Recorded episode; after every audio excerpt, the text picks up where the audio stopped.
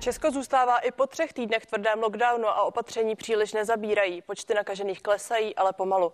Jsme za bodem zlomu, pomůže nám očkování a je důvod se bát vakcíny AstraZeneca, téma pořadu K věci. V našem vysílání o tvrdém lockdownu mluvil před pár hodinami poradce prezidenta Roman Prymula. Pojďme se prosím podívat na aktuální situaci. Asi je dobré se podívat prostě, kde ty problémy jsou, ale v tuhle chvíli je zřejmé, že nějaké velké rozvolnění prostě skutečně na místě není. Já si myslím, že tak, jak to bylo nastaveno, tak už tady není riziko spojené s horami, to si myslím, že se podařilo eliminovat. Myslím si, že není velké riziko v těch různých podnicích, tam to je otázka spíše časových aktivit, které se týkají na různé přestávky, protože myslím si, že ve výrobním procesu nebo obecně ta opatření jsou nastavena tak, že k přenosu nedochází, takže dominantně se domnívám, že to otázka přenosu v domácnostech a různých nepovolených akcí, restaurace a tak dále.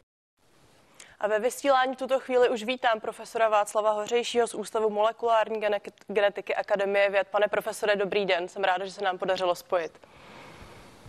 Dobrý den.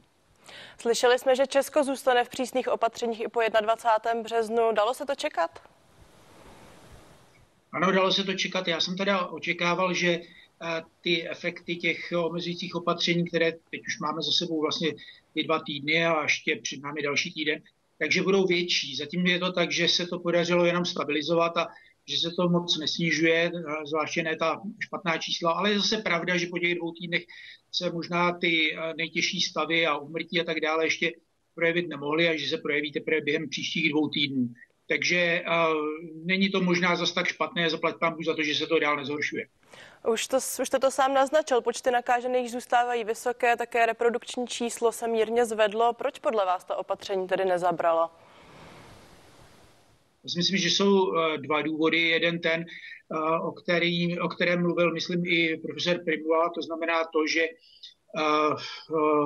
lidé to nedodrží dostatečně, že nadále třeba to šíření, které je nejčastější na pracovištích, probíhá tak, jako probíhalo dřív.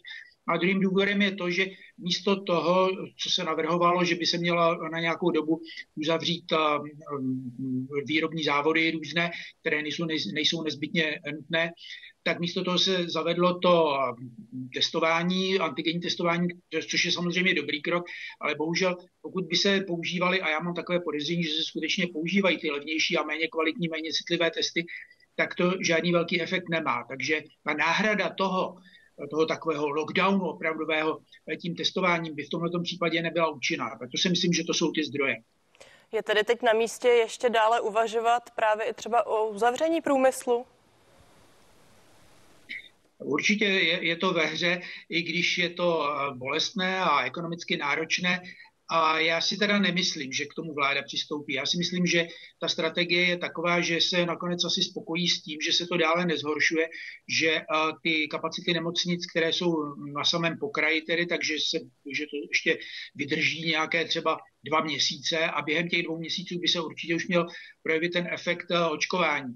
No a zásadní změna, si myslím, v té situaci bude, až bude naočkovaná ta riziková populace, to znamená ty 2 až 3 miliony lidí, kteří jsou z důvodu svého věku a těch chronických nemocí a tak dále těmi rizikovými pacienty, tak jakmile ti budou naočkováni, tak si myslím, že opravdu dramaticky poklesnou ta nejhorší čísla a budeme v úplně jiné situaci a budeme se moc bavit o nějakém rozvolňování.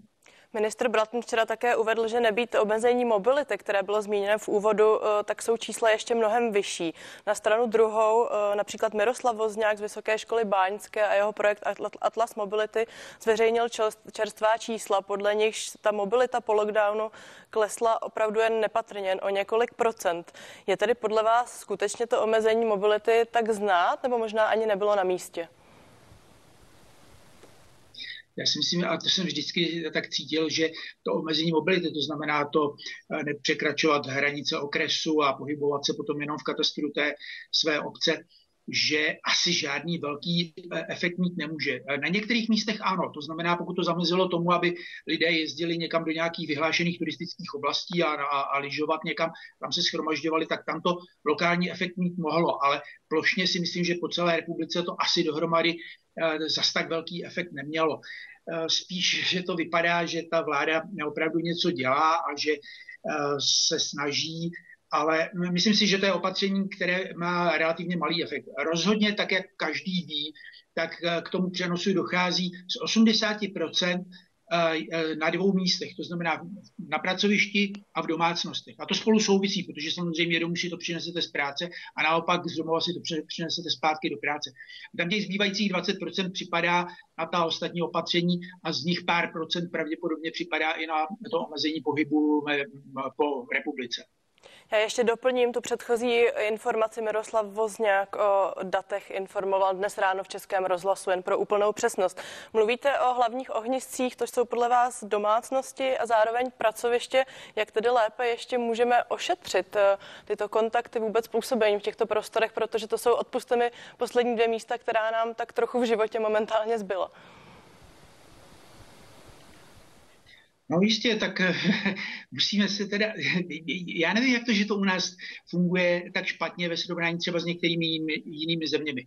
Na konci ledna bylo nejhorší zemí v tomto ohledu a překonávalo nás dalece Portugalsko. A v Portugalsku zavedli podobná opatření a přitom ten efekt se tam projevil úplně dramaticky a dneska jsou z toho téměř venku. Je pravda, že v tom Portugalsku je daleko menší podíl třeba průmyslové výroby než u nás.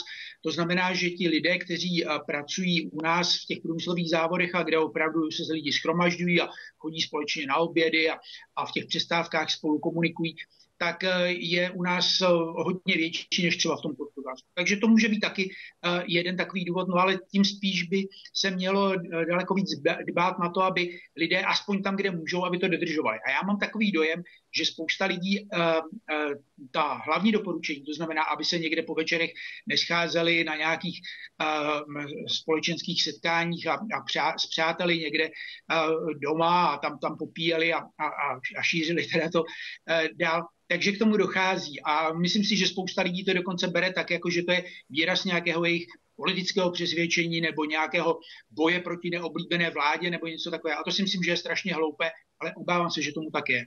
Takže teď říkáte, víc už můžeme dělat jenom my sami, přestože řada lidí už je pravděpodobně po celém roce mírně frustrovaná. No jo, tak je frustrovaná, ale co se dá dělat? No prostě jiná možnost je prostě, že to zůstane tak, jak to je, ještě 2 měsíce a vysvobodí nás z toho jenom to očkování. Imunolog Václav Hořejší je hostem dnešního pořadu K věci. Pane profesore, sám už jste zmínil testování v průmyslových podnicích a ve firmách. Já si půjčím vaši citaci opět z Českého rozhlasu z 3. března. Když se dobře udělá testování ve firmách a nebude se švindlovat, tak si realisticky myslím, že za 2-3 týdny se můžeme dostat na poloviční až třetinové hodnoty nových nákaz a s 2týdenním zpožděním na snížení těžkých případů a umrtí. Sám jste naznačoval, že tato prognóza nebo tento scénář se úplně nenaplnil. Kde je podle vás ta chyba? Máme testovat víc? Nebo to skutečně něco vypovídá o testech, které se ve firmách používají? Oboje. Já si myslím, že zaprvé je to ještě příliš krátká doba od té chvíle, kdy se začalo testovat v těch firmách a teprve teď se začne testovat i v těch menších firmách, takže s tím bych trochu počkal. A nadále tohleto moje očekávání platí. Kdyby se to opravdu dělalo pořádně s kvalitními testy, tak bych očekával, že někdy nejpozději během 3 týdnů od zavedení těchto opatření by měla docela výrazně, aspoň na polovinu nebo na třetinu klesat ta nejhorší čísla. No a opravdu důležité je to, co jsem říkal už předtím, že je zásadně důležité, aby to byly dostatečně citlivé kvalitní testy. A to já nevím, jaké se používají a kdo je jak používá. Kolegové z Ústavu organické chemie a biochemie udělali takovou důkladnou studii, ve které srovnali více než 10 různých komerčně dostupných antigenních testů. A ty rozdíly v citlivosti byly naprosto zásadní. Ty nejhorší, ty nejméně citlivé, byly 100krát méně citlivé než ty nejlepší. Takže kdyby se používaly ty nejlepší, které se svou citlivostí blíží nějakým třeba 70% těch PCR testů, tak by to bylo dobré. A ta frekvence toho testování by určitě musela být větší než jednou za týden. Mělo by to být nejméně dvakrát za týden. Ale to jsou právě věci, které já nevím, a pokud někdo to bere tak jako formálně, no tak uděláme tady nějaké antigenní testy, koupíme si ty nejlevnější, všechno bude formálně v pořádku, budeme všichni negativní, tak to je samozřejmě zase jenom takové švindlování. Pojďme od firem ještě dál. Potřebujeme podle vás tuto chvíli ještě protiepidemický systém PES?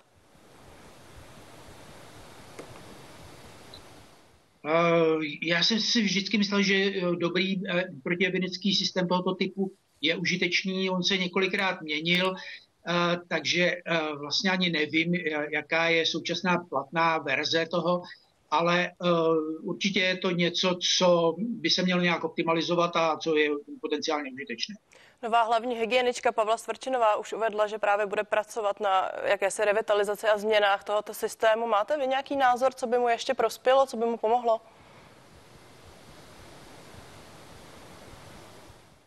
Já se musím přiznat, že v tomhletom nejsem odborník, já jsem nestudoval, nepodílel jsem se na vývoji tohoto systému, takže já bych se k tomu nechtěl vyjadřovat.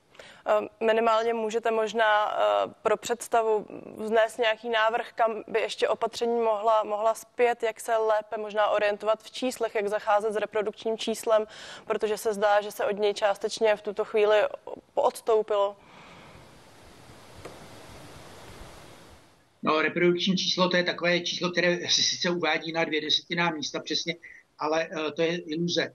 To je číslo, které je hodně nepřesné a spíš by se měl uvádět nějaký interval takový, který je, já nevím, že nyní máme reprodukční číslo, které je někde v intervalu 0,85 až 1,05. To bych řekl, že by bylo solidní.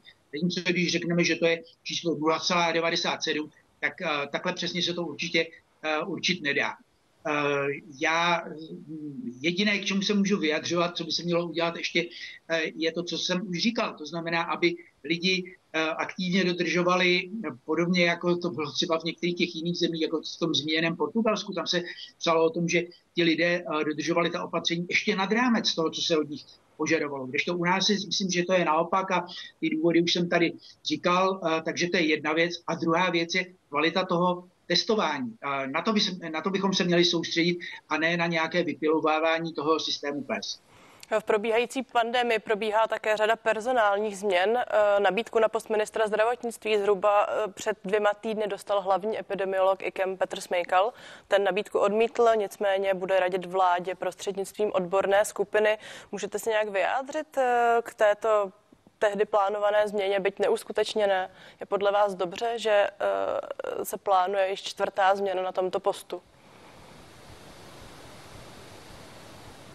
Já si nejsem jistý, jestli se plánuje ta změna. Doktor Smejkal byl určitě taky mým favoritem. Já bych ho tam rád viděl na tom místě, ale zase bych nechtěl teď nějak té obtížné situaci kritizovat pana ministra Blatného, který je určitě velice takový solidní člověk. A já bych k němu měl řadu všelakých kritických výhrad, ale v této těžké situaci je mi ho spíš líto. A možná ještě víc je mi líto pana premiéra, na kterém je to opravdu vidět, že s tím trpí a že je, a já se mu vůbec nedivím, v této situaci být je hrozné. Na druhé straně zase pan premiér by si měl uvědomit, že je nemožné, aby se stavěl do role nějakého centrálního koordinátora, dokonce má snad oficiálně funkci oficiálního koordinátora očkování. To není možné, aby člověk v jeho pozici to dělal. Je potřeba, aby na to očkování byl nějaký člověk, který to bude dělat na plný úvazek, s plným nasazením, který o tom bude všechno vědět. A to jsem ale trochu zabrousil už možná do nějaké vaší budoucí otázky na očkování. Zkuste přesto krátký komentář, zda ministr Blatný zvládá svou roli. Já si myslím, že on ji zvládá v rámci možností, ale mě na něm hrozně mrzelo to, že v minulosti se několikrát velice nešťastně vyjádřil a já jenom nevím, jestli ta nešťastná vyjádření, tenkrát byl takový ten proslulý pořad Otázky Václava Moravce, kde on tam diskutoval s doktorem Kubkem, který je teda mimochodem pro mě naprostým hrdinou téhleté situace a který, já bych se přimlouval za to, aby ta vláda vždycky udělala to, co navrhuje doktor Kubek. No a tam v tom rozhovoru s ním pan ministr se vyjadřoval opravdu velmi nešťastně a vypadalo to, jako kdyby byl možná stoupencem takových těch zdiskreditovaných teorií o tom, že je možno docílit nějakého lepšího stavu nějakým řízeným promořováním společnosti, což je úplně špatně. Ale možná, že se mýlím a jenom, že se nešikovně vyjadřuje. Mým hostem zůstává profesor Václav Hořejší z Ústavu molekulární genetiky Akademie věd.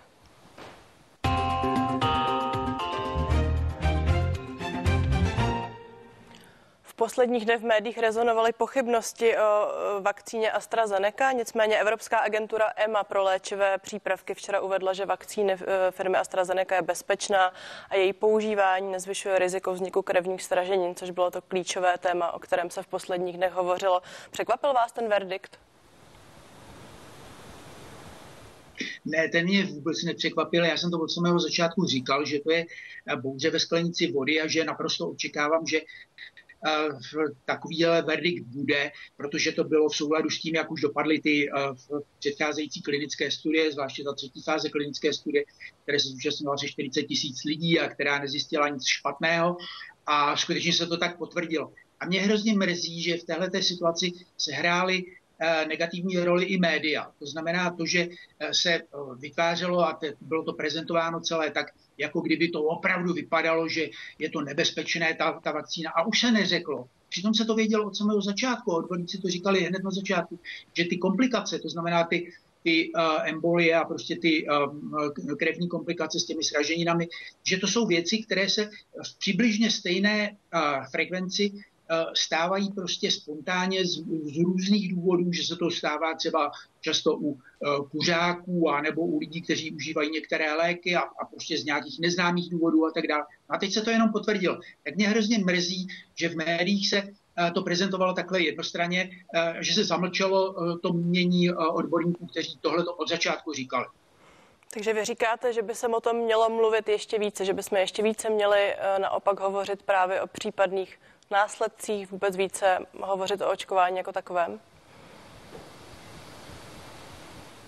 Ne, já říkám, že by se mělo, pokud dojde k něčemu takovému, to znamená k nějakým pochybnostem o nějakých nepříznivých účincích nějakého očkování, tak samozřejmě, že se to nemá zamlčovat. Ale jestliže k tomu dojde, tak by se hned k tomu mělo říct, ale odborníci říkají, že tyhle ty komplikace vůbec nemusí souviset s tím očkováním a že jsou to věci, které se stávají i bez toho. Já bych jenom řekl takový trochu bonmot. Takovým nejhorším důsledkem očkování by mohlo být, že člověk potom umře. No, ale musíme si uvědomit, že my všichni, kteří jsme nebo budeme očkováni a i ti, kteří nebudou očkováni, umřeme. A teď záleží na tom, jestli umřeme za týden, nebo za rok, nebo za 5 let, nebo za 50 let po tom očkování.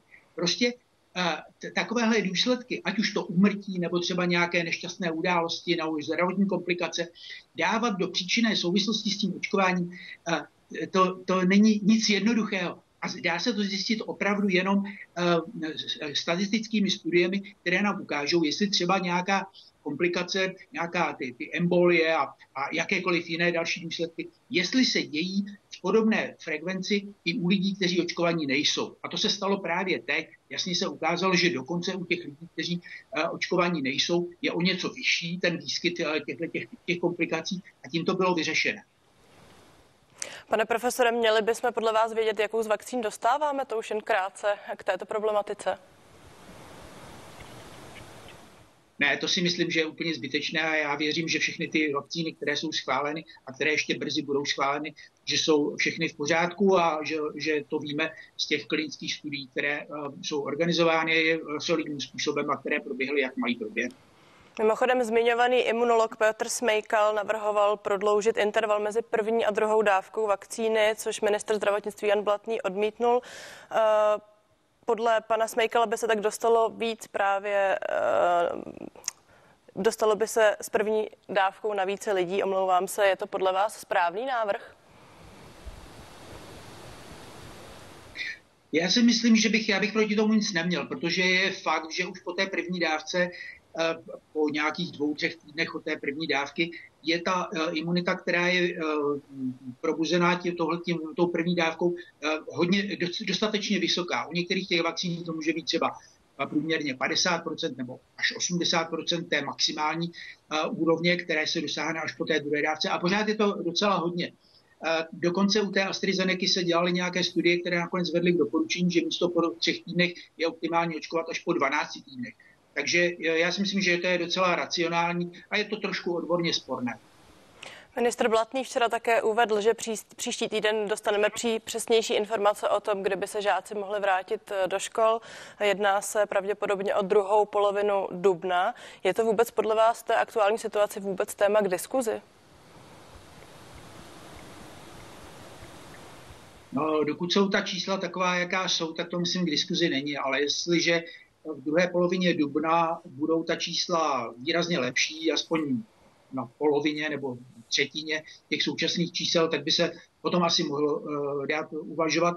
Zvláště třeba i v souvislosti s tím, že učitelé jsou očkováni nebo budou do té doby očkováni, což je taky příznivý faktor. To znamená, že ani ti učitelé by nebyli ohrožováni, zvláště starší učitelé. Tak by se o tom asi dalo uvažovat, ale opravdu záleží na tom vývoji. Musí podle vás být návrat dětí do škol podmíněn testováním? Určitě bych se přemlouval za to, aby ty děti byly testovány a doufám, že budou testovány takovými příznivějšími, příjemnějšími testy. To znamená, že jsou dneska už k dispozici a brzy budou ještě víc testy, které jsou schopny detekovat ten virus ve slinách nebo v nějakém výtěru z kraje nosu a není potřeba z toho nosohltanu tím nepříjemným způsobem, už touráním daleko v nose. Pane profesore, pojďme skončit alespoň lehce pozitivně. Stále často slyšíme to, že jsme už za bodem zlomu. Vidíte vy to světlo na konci tunelu? Já jsem přesvědčený, že naprosto se změní situace poté, co bude naočkována ta riziková populace. To znamená ty asi 2 až 3 miliony lidí, kteří z důvodu věku nebo chronických nemocí jsou prostě v té kritické skupině a u kterých kteří přispívají teda k těm těžkým případům a těm úmrtím z 90%. Takže jakmile tohleto bude dokončeno, a to já věřím, že jestli nenastanou zase nějaké komplikace s těmi dodávkami, takže to bude někdy nejpozději do konce června, spíš dřív ještě, tak jakmile tohleto bude, tak se změní situace úplně radikálně a myslím si, že během léta bychom potom už mohli žít téměř normálně. Mimochodem poprosím o velmi krátkou odpověď na závěrečnou otázku. Když mluvíte o očkování, byl byste pro přijetí ruské vakcíny Sputnik? Chcete krátkou odpověď, tak já vám ji dám. Ano. Václav Hořejší, děkuji vám za rozhovor. Pěkný den. Vám taky. Naschledanou. Z dnešního pořadu K věci je to vše. Díky, že jste se dívali a těším se na viděnou na CNN Prima News.